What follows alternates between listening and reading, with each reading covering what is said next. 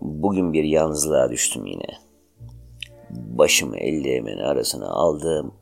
Sessizce ağlamaya başladım. Önümde yarıya gelmiş bir konyak şişesi beni iç diye fısıldıyordu. Beni iç. Sonra yalvarmaya başladı. Ne olur dedi. Ne olur haydi iç beni. Bir bardak doldurdum, tepeme diktim. Şişe rahatladı, sustu. Hani ellerimiz birbirine değince nasıl oluyorduk? İşte öyle oldu. Hani bakışlarımız buluştuğu zaman bir başka türlü atması vardı yüreklerimizin. Onu hatırladım.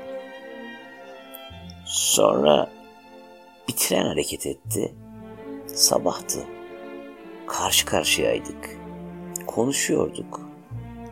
Ben sevmek diyordum durmadan. Gözlerim gözlerine soruyordu. Seviyor musun diye. Hep evet diyordu gözlerin. Ellerin, dudakların hep evet diyordu. Oysa ki birçok hayır diyen insanlar vardı çevremizde. Örneğin bir çocuk hayır diyordu. Bir kadın, bir adam ve bir başkası. Bir başkası hayır diyordu. Hayırlar arasında ezilmeye mahkumdu öğretlerimiz. Tren ilerliyordu. Gözlerim gözlerime soruyordu ne olacak diye. Sigara üstüne sigara yakıyordum. Kadeh kadeh içki içiyordum. Fakat bilmiyordum bende ne olacağını. Bizi sürükleyen bir akıntıydı. Durduramazdık onu. Hükmedemezdik ona. Bir anafora rastlayıp yok oluncaya kadar akıp gidecektik işte. Peki anafor neredeydi? Uzak mıydı? Belki çok yakındı kim bilir. Biz onu göremeyecektik.